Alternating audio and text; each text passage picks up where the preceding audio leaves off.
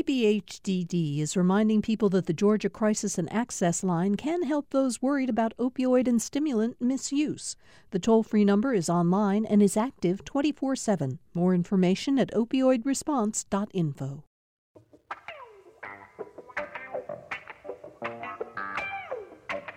Thank you all for joining us for another edition of Political Rewind. I'm Bill Nigut. Very glad to have you with us as we come to the end of another week. This is, for us, week nine of doing the show while sheltering in place. Uh, we continue to have our panelists join us by phone. I continue to do the show out of a uh, spare bedroom in our house outside of the city of Decatur.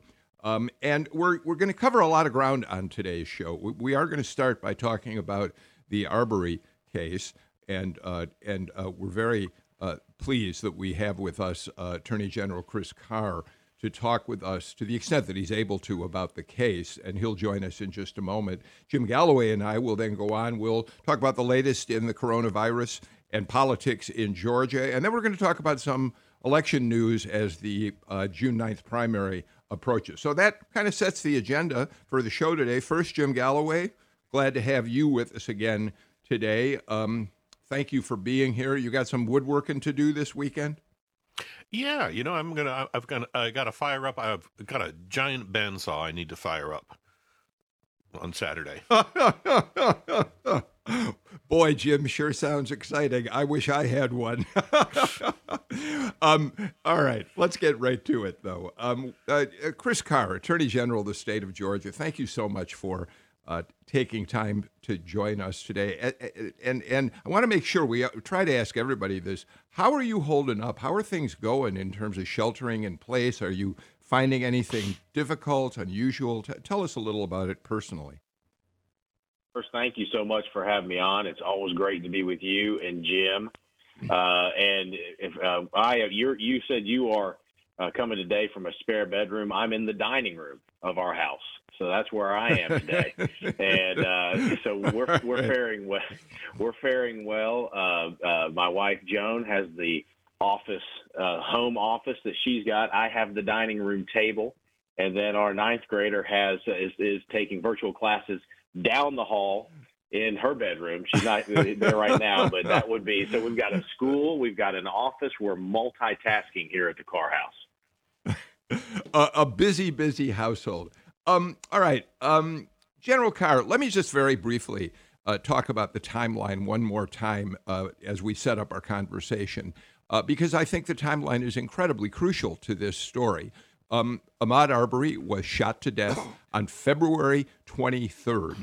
The case was certainly uh, it, it people knew about it in certainly in South Georgia in the Brunswick area where it happened, but it really didn't get a great deal of attention statewide or certainly not nationally for weeks and weeks after that. It wasn't really, I think, uh, until April before people began paying attention to what had happened down there.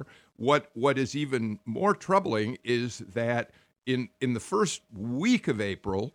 Um, one of the district attorneys assigned to the case, uh, the second district attorney who had the case, George Barnhill, actually saw the video which shows how the shooting unfolded, but we didn't learn about the video until basically about a week or so ago. So I think I've got the timeline about right.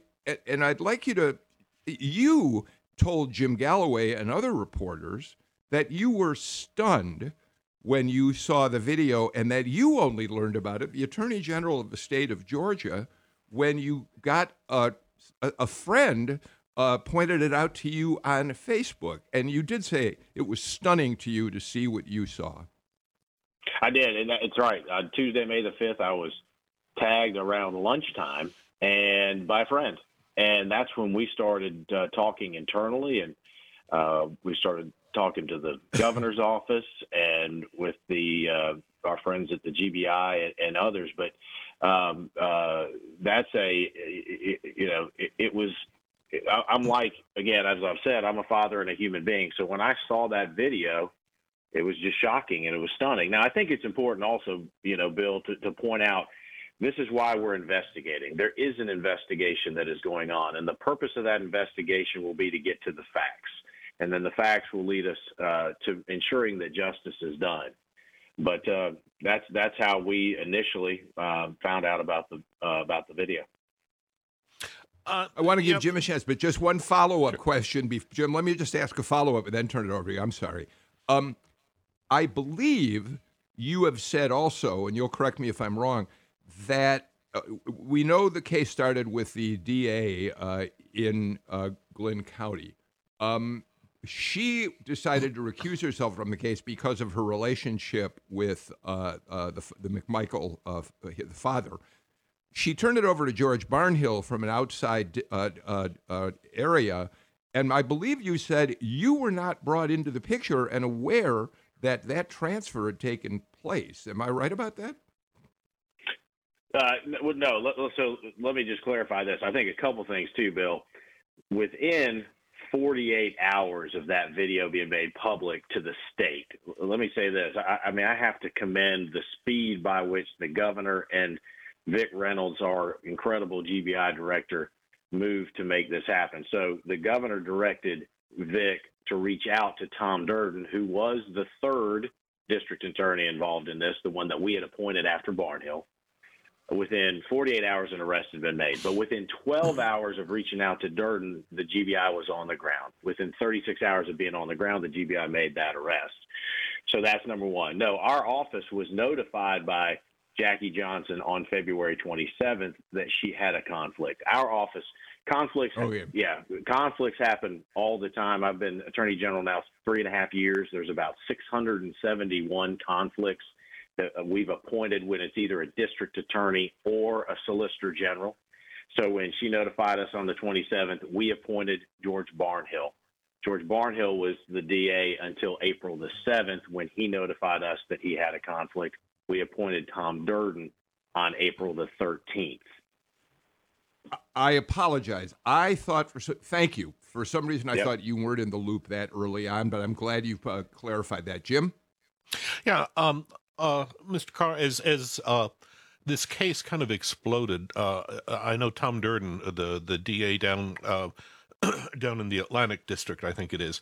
Uh, That's right. sent the case back to you, and could you walk us, kind of walk us through, maybe in bullet point? well, Durden said that he, his, his office simply lacked capacity at this point. Could could you walk us through the the several investigations that are now underway, just bullet point fa- fashion. Well, sure. So that's right. Tom, when Tom got the case on April 13th, the case was was at one phase, and since from April the 13th until we appointed um, uh, DA Joyette Holmes from the Cobb District this past Monday, the case just grew in scope and size. And Tom reached back out to us and just said our office doesn't have the resources to be able to handle a case of of, of this magnitude and and uh, and that sort of thing. And, and the Cobb DA's office does. They've got great resources and personnel and experience. And and Joyette has been a prosecutor and a defense attorney and a judge and a great reputation. So that's why we went in that particular uh, direction. I so the GBI will, is investigating again. Important to remember, there's an investigation going on to get the facts. So they've been brought in to investigate uh, the, uh, the, murder, or excuse me, I'm sorry, the killing of uh, of uh, Ahmaud Arbery. So they've been brought in to investigate that, and um, that we have now asked also the GBI to look into the communications and the actions surrounding the initial DA from the Brunswick Circuit, as well as the district attorney from the uh, Waycross Circuit, George Barnhill. In addition, we've asked the, the, U.S. Attorney's Office to come in to investigate that as well, remembering there may be federal law implicated at the U.S. Attorney's level. It could be civil rights issues. It could be public corruption type issues. And from the state's perspective, there may be there are state laws that could be implicated. So they will be hopefully uh, again. We've asked the U.S. Attorney to to uh, participate. They said that they were considering it. We have given them our file. We've made our personnel and employees available to answer any questions that they may have, and then the GBI is involved in their investigation. Okay. Uh, uh, Lee Merritt, one of uh, he's a lawyer representing the the the uh, Arbery uh, family. uh, a couple days ago, he was on on a Sirius uh, XM radio program, and and the the he he said that there is the presumption that that this will come to trial in Cobb County. Is is that is that correct, or or does we just uh, jurisdictionally, if if the Cobb DA is looking looking at this, does this does this go go back down to Brunswick or uh, automatically, or does it start in Cobb? Jim, that's going to be a question that the, the it would be better uh, asked of the DA of, of Joyette Holmes and how that process will mm-hmm. play out. Um, it, it's in Glynn County now, and but that would be we don't have anything to do now with the case itself. Joyette and the Cobb DA's office will be taking it, so that'd be better asked of them. I, I guess we would it would it depend on where the grand jury is impaneled on it? Uh, I think there's a number of different questions, and so I don't want to I don't want to get into the specifics of that because those are going to be questions and, and decisions that need to be made by both sides, kind of going forward. Mm-hmm. And so I don't mm-hmm. want to speculate on what might happen. Okay, sure. So l- let me let me ask you a, a, a different uh, take on, on that same question, Mr. Carr. Um, I, I think to the dismay of many people in Georgia, uh, even though you acted quickly when you began to unravel what had been happening uh, down there in the Brunswick area surrounding this case, as you pointed out earlier, the governor spoke out, uh, and he too was shocked when he saw the video. I, so I think that many leaders on both sides of the aisle have expressed here in Georgia their concerns about this case.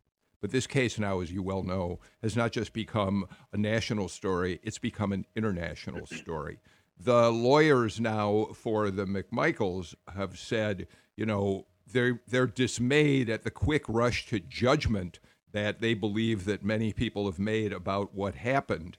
Uh, are you at all concerned about whether uh, this case uh, can whether a a there can be a fair hearing of this case given the widespread publicity and the outrage that's been expressed? Can the McMichaels get a fair trial in in in a jurisdiction in South Georgia or in Cobb County, wherever? Well, I know that those will be questions also that will be asked and, and, and brought up by both sides. I'll say this though, Bill. You know, the, the important thing was that we get to the bottom of it, that we determine the facts. There is a right to a fair trial for the defendants, and there's a right to a fair trial by for, for the victim and, and their families. And and at the core of it all is uncovering the facts. And that was why I thought it was important. And again, th- there are a lot of very good people at the state level. As you mentioned, when the governor said when he saw it, he immediately asked the GBI director. And, and Vic Reynolds, being a former police officer and district attorney himself, he immediately uh, acted and made sure that they were on the ground. Because the point being is, let's come at it from all angles. Let's make sure we work with anybody, the the family, the community, uh, the, our federal partners and our state partners to get the facts. Hey, um, Bill. One thing we, we need to point out here is is that uh, as as uh, that Joy Holmes, of course, is the Cobb County DA, but Rick, Rick uh, Vic Reynolds, the director of the GBI, preceded her as DA, which means there's a, a very, very yeah. kind of tight relationship. Uh, uh I'm assuming between uh, the two staffs, between the GBI and the and the DA's attorney. So, so that's that's an interesting uh, combination. Uh, Mr. Carr, here,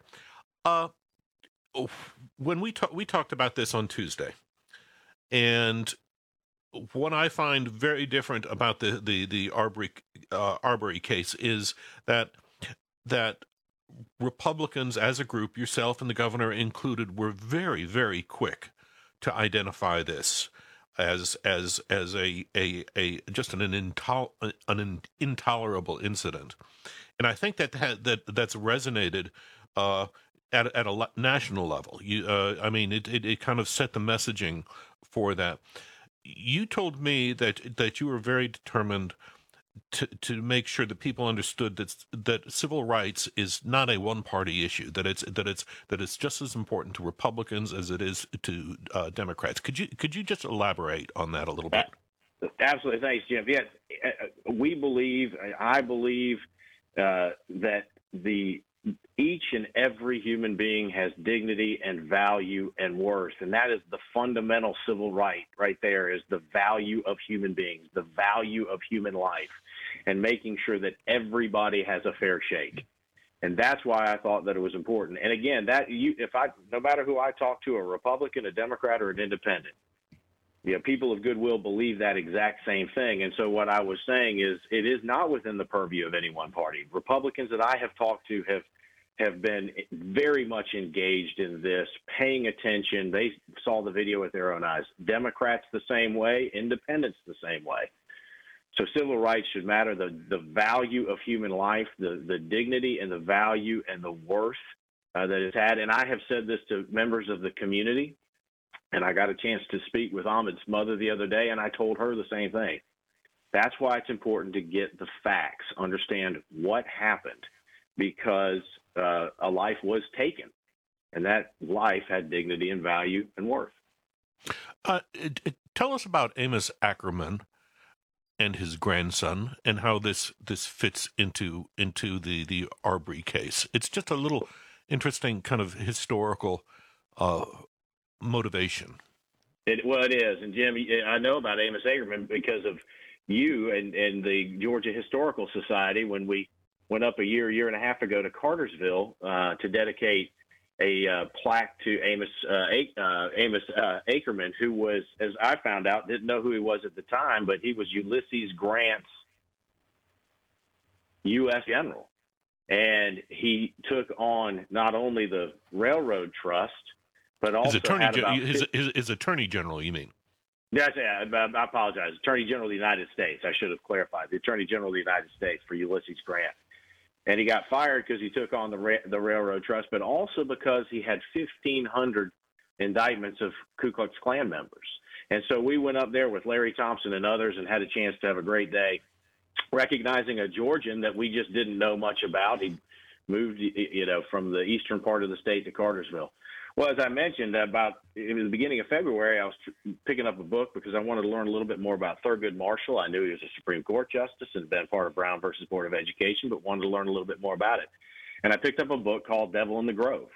Uh, it's about the Groveland Four, a case out of Florida uh, where four African American men were accused of raping a white woman, and it became one of the more famous civil rights cases. Well, when Thurgood Marshall and the NAACP came in to defend uh, at least three of the four. One of one of the men was was lynched in a swamp in northern Florida, but for the other three, they could they needed to find a white member of the Florida bar, and the only one that they could find to take the case was Alex Akerman Jr., the grandson of Amos Akerman, who you and I had done the uh, uh, the historical marker for. So it's really I finished that book two weeks ago, and it just had been on my mind and the tie between Amos Akerman and Alex Akerman in this ca- in the case of the Groveland Four. So that had been uh, been on my mind as as we're as as it turned out. This case was presented to us and the video came out. Uh, Mr. Carr, uh, both Joe Biden and Atlanta Mayor Keisha Waites Bottom have uh, called this a uh, a lynching. Um, what do you make of that kind of rhetoric when uh, the, when the mayor and a Democratic presidential candidate talks about this as a lynching? How do you respond to that? How do you react to that? Our job is to go in and find the facts and, and ensure justice is done, and that the end game is that that justice would be done. And because there's you know, the going on, I, I don't want to prejudge or or anything along those lines, but we do want to get the facts. Well, I understand that, but is rhetoric like that harmful as you try to invest? Not you to, to, you personally, perhaps, but just in a more in a broader way. Is that sort of rhetoric harmful uh, in terms of the environment that's being created around this case, or in fact, is it simply a judgment by people who have been as horrified by the video as you were? Well, I can't I can't speak for why other people do what they do, or I don't want to judge them. I come from the school of Johnny Isakson, where you try to be constructive, and that's what we're trying to do on this. So, you know, from our perspective, we've got a job to do. I'm only focused on the job that the state has, and in support of the GBI and and others, and and we'll let that. Uh, we'll just see where it takes us. Uh, let me ask you one more uh, question. Uh, Chris Stewart, who is also part of the team that's representing uh, the Arbery family, uh, was on politi- Political Rewind the other day, and he suggested that the uh, coronavirus and the shutdown of court system uh, shouldn't prevent a grand jury from meeting in a case like this. Immigration courts continue uh, to meet. There are ways a grand jury could be impaneled. Do you have an opinion as to whether justice uh, delayed is, in some cases, uh, justice deferred in this case? Well, again, there's a judicial health emergency that the Chief Justice has, has rightfully and understandably uh, declared in the state. There was some guidance that came out on Monday that would at least, uh, I think, address the issue of the grand jury. And so um, uh, we we have to play by the rules that are given, but we know that, as I've said, we need to swiftly, thoroughly, and transparently move this case forward. And I'm confident that Joyette and her team will do that as well from the state's perspective. Uh, uh, Mr. Carr, I'm, I'm not familiar with the with the, the judge's uh, order there. Did it, it, does it does it allow for the possibility of virtual grand juries uh, from home? from a virtual standpoint, and Jim, I don't have it in front of me, but it did provide uh, some more guidance on when grand juries could be impaneled. And the point is to try to you know, I, I, know the gathering rule comes into effect, and how do you get people together to do that? And you're balancing public health with the interest of of, uh, of justice. So I would you, he put it he put out additional guidance on Monday, and I would just encourage folks to take a look at that. Uh, Chris Carr, we I know you have a 9:30 meeting. I'm sure it's on Zoom, uh, so you're not going to be going very far. but we promised we'd get you out in time uh, so that you could do that. We really appreciate your joining us today. And uh, as the case proceeds, we may very well invite you to come back. But in the meantime, thanks so much for being with us today.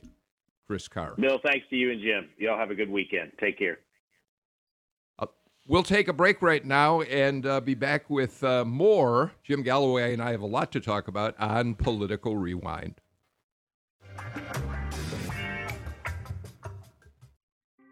Thanks for listening to Political Rewind. If you like this show, you'll also like Georgia Today. It's a daily podcast from GPB News, bringing you compelling stories and in depth reporting that you won't hear anywhere else. Join me, Peter Biello, for this quick and convenient way to get the best of GPB News' extensive coverage of the topics that matter to you, delivered directly to your device every weekday afternoon.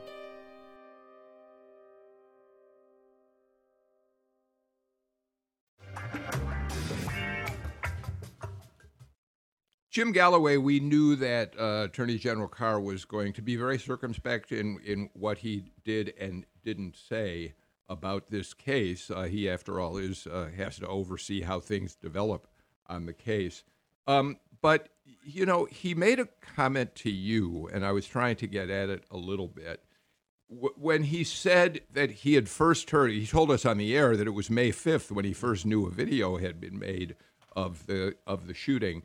Uh, a friend on Facebook uh, tagged him on it, and the quote is, "the That's the first time I ever knew of the video. I was stunned. It made you sick to your stomach. The first reaction was, let's find out what happened.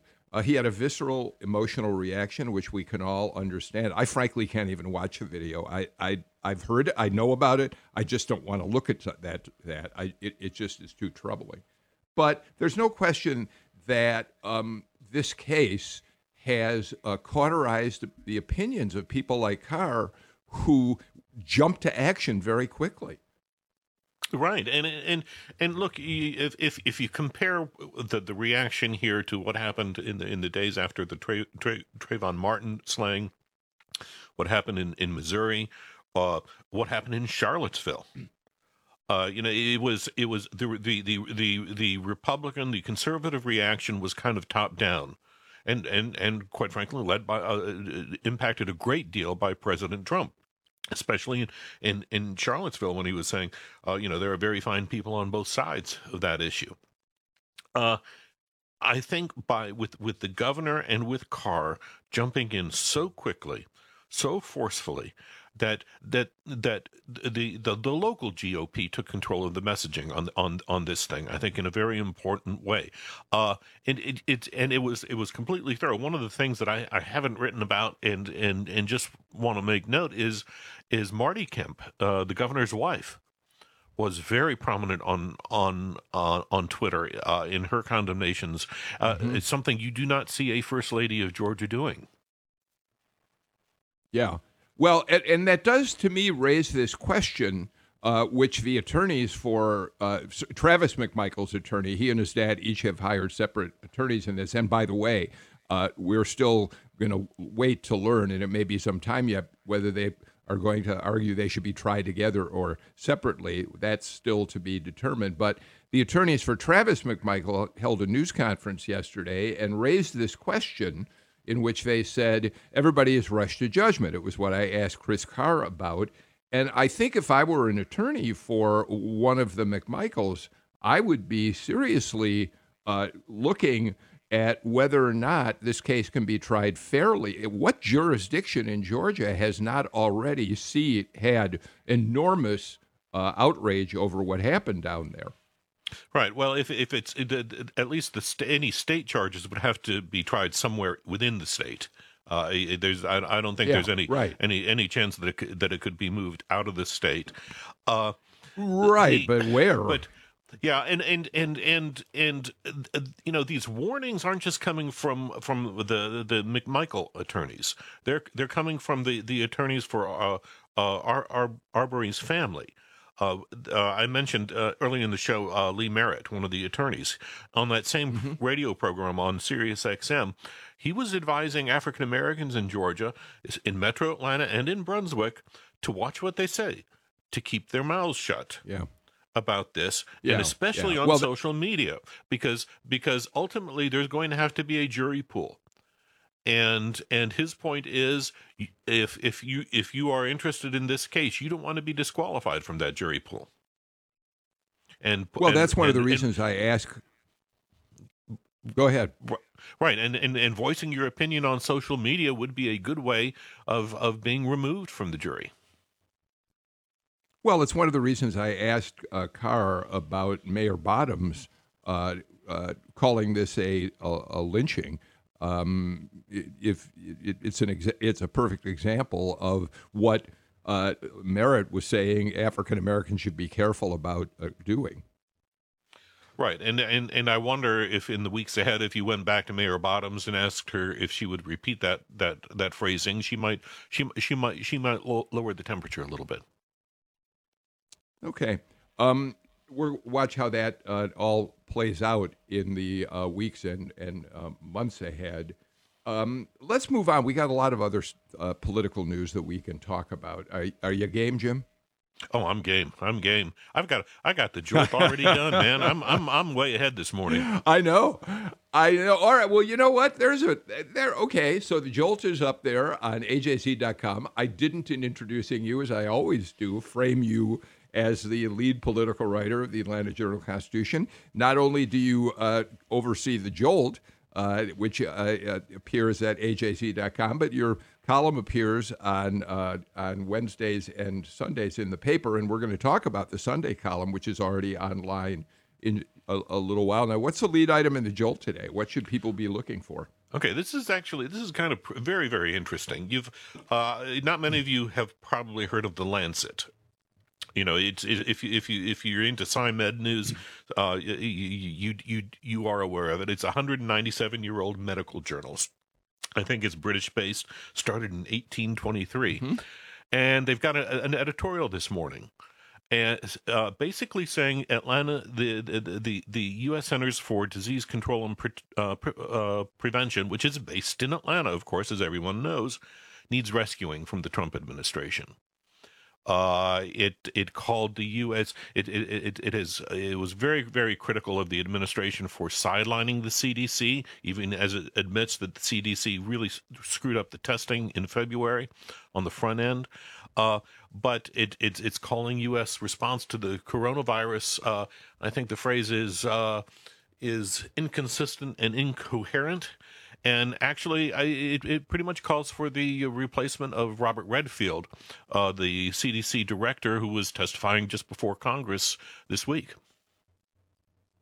Yeah, Redfield, though, it's interesting. Uh, this has kind of gotten lost because the CDC has had such a low profile role, been eclipsed by what the president is, uh, the way the president's taken the spotlight on this. Redfield was a controversial choice in the first place long ago, and there have been some stories that have been reported of CDC uh, uh, workers who have, uh, without being named, have said they're they don't really quite trust uh, Redfield's leadership in this. And, and here, by the way, is a quote from uh, the Lancet, which you published in the Jolt. There's no doubt that the CDC has made mistakes, especially on testing in the early stages of the pandemic. The agency was so convinced that it had contained the virus that it retained control of all diagnostic testing for severe acute respiratory syndrome, coronavirus 2. But this was followed by the admission that the CDC had developed faulty test kits, and it goes on. But punishing the agent, uh, agency by marginalizing and hobbling it is not the solution. The administration is obsessed with magic bullets, vaccines, new medicines, or a hope that the virus will simply disappear but only a steadfast reliance on basic public health principles like test, trace, and isolate will see the emergency brought to an end, and this requires an effective national public health agency. That's a uh, that's a very powerful uh, statement about the fact that CDC is the only agency that's out there to do that, just to, to oversee just those responsibilities. Right, and, and and one one thing that the that the uh, the, the Lancet article p- points to is if you'll remember uh, uh, Nancy Messonnier, Messonnier, I think I hope I'm, I'm, pronouncing that right. She's she's the director of, of uh, the National Center for Im- Im- Immunization and Respiratory mm-hmm. Diseases. It's a, a, kind of an arm of the CDC. She came out in in, in late February warning that this pandemic was about to hit and it was about about to cause quite a bit of, of, of disruption in the United States. She was out front in front of the president on that. There are reports that Trump was very, very angry about that. Uh, and we have not heard from her since. All right. Um, so the jolt's out there for people to look at. Uh, another item in the jolt that we wanted to talk about today is the latest on Kelly Loeffler and the stock trades she made uh, early on in the uh, understanding that this virus was, in fact, much more dangerous than perhaps people had previously considered it to be. It got a lot of attention that she dumped after an intelligence briefing uh, uh, millions of dollars of stocks and then uh, at the same time acquired stocks in companies that would stand to benefit from uh, the pandemic. Uh, she's been under fire for that for some time now. But of course, Jim, the big story yesterday was that it's Senator Richard Burr of North Carolina, the chairman of the Intelligence Committee, who uh, was under under the biggest cloud of doubt uh, because after a private briefing, he dumped a number of stocks. And yesterday, we learned that the FBI had seized his cell phone and other records to further investigate him. And there were some questions initially about whether they'd taken the same action against Kelly Loeffler, gra- seized her records too. What did her office say about that? Well, th- th- this is what was interesting. And first, uh, I, I, would point out, you know, that uh, transaction records are one thing. When you grab a senator, a U- sitting U.S. senator's cell phone, who is who is chairman of the Senate Intelligence Committee, although he's with, uh, uh, with stepped down from that temporarily. That's a big move. That's a that's a that's a yeah. very big move. And and this here, here here's how the situation played out. I think uh, yesterday is that buried deep in, in a Politico.com uh, report on on on the Burr uh, the Burr action. Uh, there was this one paragraph uh, uh, that in, in which quoted which said uh, no, no direct quotes, just indirect quotes. Uh, Kelly Loeffler refused to say whether or not she had been uh, the the FBI had contacted her. You know, that's a binary question. Either you have been contacted by the FBI or or you have not. It's there's you know there's no middle ground in that one. And so what yeah, you saw yeah, her, by, her, go ahead. No, no, no. By, you go ahead. By by by by, by Thursday evening, uh, she'd called uh, my uh, my insider college Tia Mitchell. I mean, she'd let let Tia know that uh, uh, they they sent out a statement that said yes, they have they have handed uh, uh, bokus of, of documents to the SEC, to the U.S. Justice, Justice Department, and are uh, cooperating uh, in in any any fashion that that's required of them. Uh, they wanted to change that headline very very badly. Yeah, yeah. Um, nevertheless, they did not. They still hedged the question of whether, like uh, Richard Burr's uh, case, the FBI had demanded uh, to see her cell phone. We don't really know the answer to that at this point. Right, right. But we should also say, by the way, as long as we're talking about it, uh, because I know some of the people who listen to the show will uh, come after me if I don't mention it. This is a bipartisan uh, situation in the sense that Dianne Feinstein has also been asked to turn over records as well. Uh, there are some questions, although she says all of her uh, withholdings are, I mean, all of her uh, holdings in financial properties are in a blind trust, she too has uh, been under scrutiny in terms of all this sort of thing, right? Yeah, yeah. No, she was. She look. She was required to make to make the same move that Loeffler was, to to to yeah. to at least put yeah. something out there. Uh, to let people know that uh, that sh- that she's uh, that that she's cooperating uh, with with with everybody who's looking into this. You know, Jim, I've and I, I suspect that you've done the same thing. I've I've talked to a number of what I call mainstream Georgia Republicans. Republicans here who are who have said from the start that they like the choice of Loeffler. they were supporting Loeffler. And I've asked a couple of them just how much damage do they believe that this whole thing is doing to her chances of winning election in the fall. Now, they're not going to tell me that they think she's toast. I mean, but but they have expressed similar feelings that this is this that by the time we get around to November, uh, they believe that the pandemic will have dominated the headlines and that the stock transactions will not be much on voters' minds. I, I don't know that I think that's correct, Jim. I mean, we uh, don't uh, know at no, all, but this right. is a big deal. Right. Uh, no, number one, I would say it's you know where is the uh, what's the situation with COVID nineteen in in the fall? Yeah. And more most most importantly, what's the situation with the economy? Uh, I mean, yeah. I mean, you'll yeah. remember that that that Loeffler's wealth uh, which is, I mean, she's pretty much the, the richest person in in Congress right now. Uh, it was it was used it was it was considered an advantage because she could self finance two campaigns in, in, this year and in 2022 when she comes up for for the, yeah. she would come up for a full six years. Uh, in a in a, in a downturn, in a downturn, being a a a, a multimillionaire, uh, or I guess a half billionaire, because she's she's worth maybe five hundred million, uh, is that there your advantage lessens there because you know you yeah. you've got people in in in different boats there uh, uh, we've mentioned on the program that it's significant that you've got several congressional candidates in the in the ninth republicans in the in the ninth and the 14th and the 11th who have who have uh, sided with Doug Collins, who's uh, the the Republican congressman mm-hmm. from, from, Gainesville, who's who's who's also uh, who's challenging Loeffler in defiance of the governor. But you did have, and I think and uh, uh, I think it's important. Uh, you had Bubba McDonald statewide. he he's on the PSC. He came out for Collins, I believe, last last week, maybe two weeks yep. ago. Yesterday, you had Tim Echols siding with the governor and with Loeffler.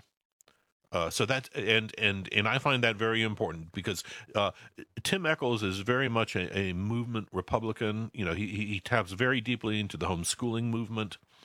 Uh, that that's very big with Republicans, and it's, it's so I, I think that's a it's that's a really important indication that that that a good segment of, of the Republican Party is sticking with Loeffler and Kemp.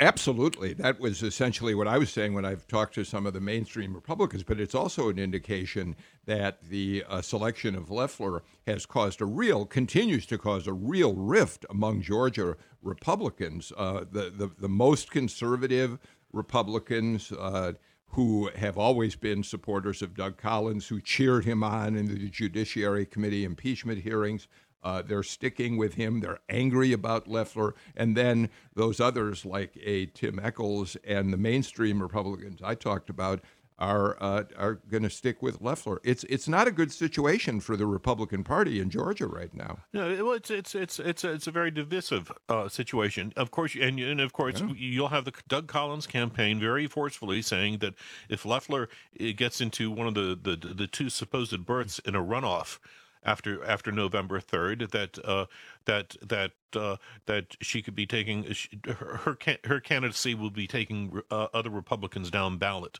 uh, with her. Yeah. Uh, it is it's it's uh, it's it's a it's a really really interesting situation that we've got.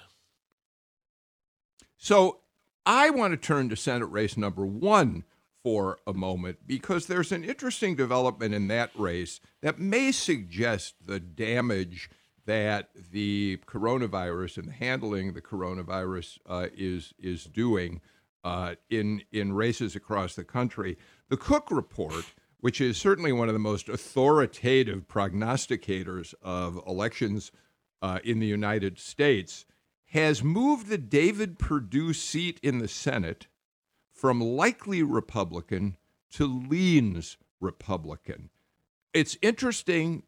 We have not heard Perdue. I mean, Perdue, who is one of the biggest supporters and has been for three years now of President Trump, we haven't heard. We've heard Perdue uh, issue news releases, give some interviews about many aspects of what's happening in America today in terms of the coronavirus, whatever, but not not forcefully uh, uh, supporting the president and, and talking about the good work the president has done, but but you know it, may be a sign moving from likely to leans uh, that that Cook's people do see the coronavirus having an impact here. We know it's having an impact in races in other states with Republican incumbents. What do you think of that?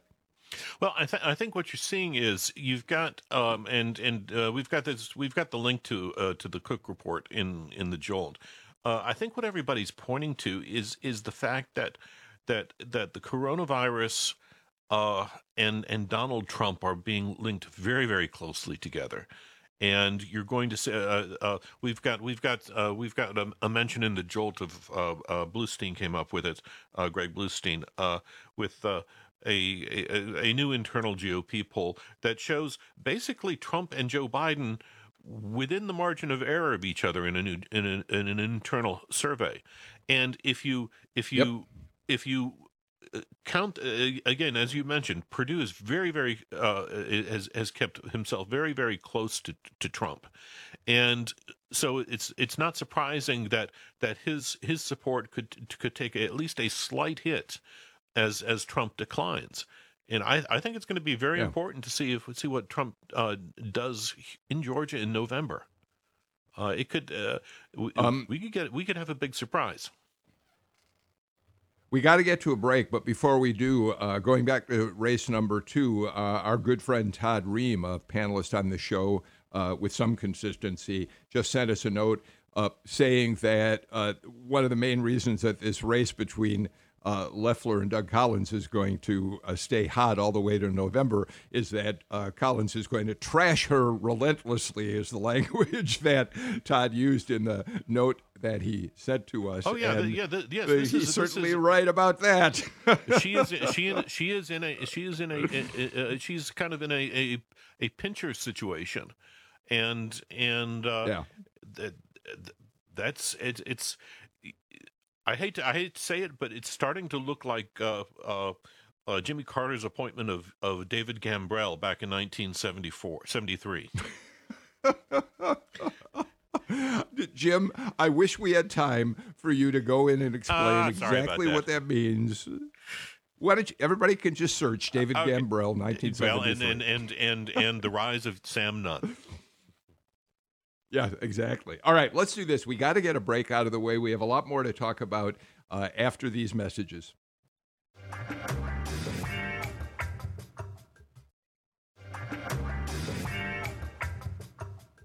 Welcome back to Political Rewind. Um, Jim Galloway is with me. You know, Jim, it's fun. We don't usually get a chance to just chat one on one about politics, but since you're the dean and know it all, I'm really happy to be able to give you the chance to talk with me, just you and me. Oh, we can we we can we can generate all kinds of historic footnotes, you and me. By the way, during the break, you talked about David Gambrell and Sam Nunn in 1973. During the break, Tom Faust said in my ear, "I'm not even going to tell you how old I was in 1973, uh, which is when I uh, made a rude gesture." Uh, to him oh, on know, the WebEx know, that we're I, using just to see each other. I, I, almost made that same gesture when Attorney General Chris Carr told told us that he had graduated from Marist in 1990. Yeah, yeah, yeah. Uh, let me. T- there is a market research firm, Jim, that I think you've quoted in the Jolt, and um, I communicated with them. They've started sending us uh, polling data. They're doing some surveys of attitudes in Georgia about a variety of political issues, and and they do. They're a reputable uh, marketing research firm. They've they've expanded a little bit. They like the idea of getting some attention for talking about issues that matter to Georgians. Um, and I think it's worth just a couple of minutes. They asked the question of overall, do you approve or disapprove of Governor Brian Kemp's handling of the corona? By the way, it's Cooper Strategies, I think is the name of the firm. Uh, do you approve or disapprove of Governor Brian Kemp's handling of the coronavirus situation in Georgia? If you take strongly disapprove and somewhat disapprove, you come up with 62% of Georgians. If you want to take somewhat approve and uh, strongly approve, you're at only 36%. So, I mean, and the governor's acknowledged lately, he was sort of sanguine the other day, I thought, Jim, when he acknowledged that uh, he understands that our people are going to take issue with him and he he's he's feels he's in a very difficult situation and that he has tough choices to make and things to balance. I, I thought it was interesting um, that he knows public sentiment still seems to be against him. Another question in this poll was Do you believe Georgia is opening too fast, too slow, or just right? 67% said it was opening too fast. And uh, uh but again, the governor, the governor seems to now have settled in a place where he says, I know there are people who strongly disagree, but I've got a balancing act to do here. And I suppose right. he does, but the fruits of this will be seen in a couple of weeks if the virus really spirals back out of control. No, exactly, exactly. And and and the poll that you're citing there is is is is tracks very closely with a Washington Post Ipsos poll that was out uh, on Monday. Uh, which kind of looked at uh, the, how governors are being rated as as they as they handle things, and and uh, in Ohio, Governor DeWine, a Republican, got the the highest marks I think in in, in the 80s, and Kemp was down at 38. 83 percent approval. Yeah, yeah, and he was and and yeah. Kemp was down uh, at 38 percent. Look, you know, I think I think one of the things that that Kemp is is picking up on is the the need to to to communicate a whole lot more as he makes his decisions. Mm-hmm. Uh, uh, I mean, when he, when he, uh, of course, he, he took a lot of heat uh, when he announced uh, Georgia was going to open back in late April, especially from Mayor Ke- uh, Keisha Lance Bottoms and, and Michael Thurmond, who and and Hardie uh, Davis in, in, Augusta and the mayor of Albany, all of whom said that they had not been they had not had any conversations with with with the governor, and I think his decision making circle is going to over the next few months is really really going to have to expand as as we get into some very fine details of how to deal with COVID-19. Uh, the Sunday column that that you referenced is is on this intersection that we've got coming of of of of a pandemic and hurricane season. Uh, that that could be very very difficult come come August and September.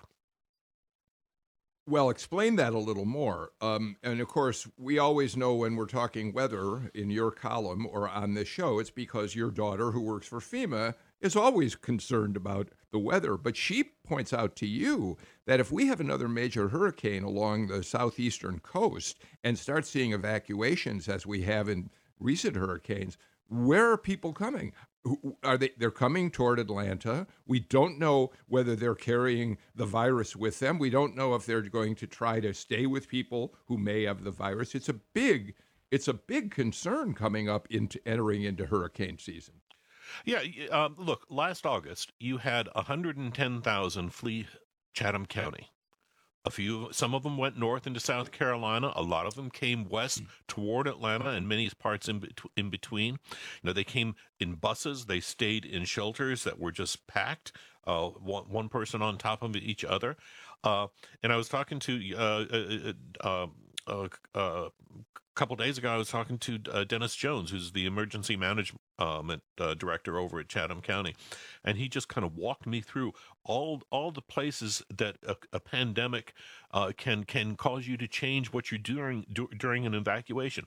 The the biggest one is it's it's not just sending people who might be infected with COVID nineteen out of the uh, out of a coastal zone uh, uh, zone into inland areas. You've got to meet, make sure that wherever you send those people, they're not being infected by the inland people. You know, it's it's a it's a double sided uh, uh, uh, sword here, and that requires testing. The same emphasis on testing that we need to open schools, to open businesses.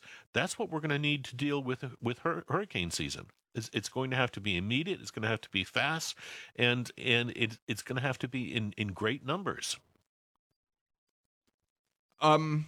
Thank you, Jim, for one more thing to worry about. Uh, we're fast running out my, of time for the show today, but I'd hate to leave.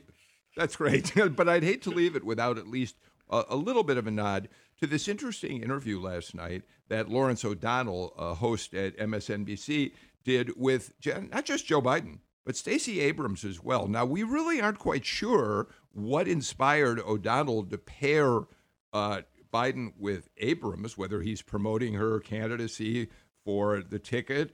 Um, I mean, he did, to the best of my knowledge, maybe he'll have Amy Klobuchar and Biden on, uh, Kamala Harris and Biden. But uh, it, it was fascinating to see that pairing. And I suppose whether it was intentional or not, people who stay up late enough to watch Larry O'Donnell did get a chance to see how the two of them interacted with one another. Yeah, and and I, I wonder I wonder if if you're going to see more of this. If this is if this is Joe Biden's way of getting into into people's living room living rooms through TV sets. I I wonder if you're going to be seeing him paired with uh, Kamala Harris, with Amy Klobuchar. Yeah. Uh, it could this yeah. you know it's it, it, the the the I, I did not stay up late enough to watch the the video. Um, the accounts that I'm reading of the Abrams Biden uh, uh, thing was that it was pleasant and and polite, and everybody said nice things about each other. But it does give you the chance to see how how how those those two people work and interact together. Yeah, and um, uh, and certainly we know that Stacey Abrams took advantage of the chance to do another national TV show. She's certainly done plenty of them to once again talk about voting rights, to talk about voting integrity, um, the issues that uh, she focuses on like a, a, a laser. Um, you know, which also raises one question, and we got about 30 seconds to give you a chance to just say something about it. I've asked on this show a couple times, and I don't think I've asked you nobody has ever quite gone after the vice presidential nomination the way Stacey Abrams has. She's been very transparent. But considering that she ran her own race for governor against the uh, wise advice of many Democrats who said she uh, was taking the wrong tack, uh, here's your 20 seconds, Jim. Uh, no, re- you can't fault her for being so aggressive and wanting to be on the ticket. No, no, ab- absolutely not. And and and and just remember, this is kind of serves a, a, dual purpose. It keeps her name out there. It keeps her fundraising active. And if she's going to run for governor again in 2022, that's that's uh, she'll need all that. Jim Galloway, that's all the time we have for uh, today's show. Have fun with your woodworking this weekend. Thank all of you out there for being with us for another week of Political Rewind. My ch- thanks, as always, to Jesse Neiswanger, Tom Faust, and Sam Bermas Dawes for the work they're doing. Um, I hope you all have a pleasant and a safe and healthy weekend. We'll see you again next week for more Political Rewind.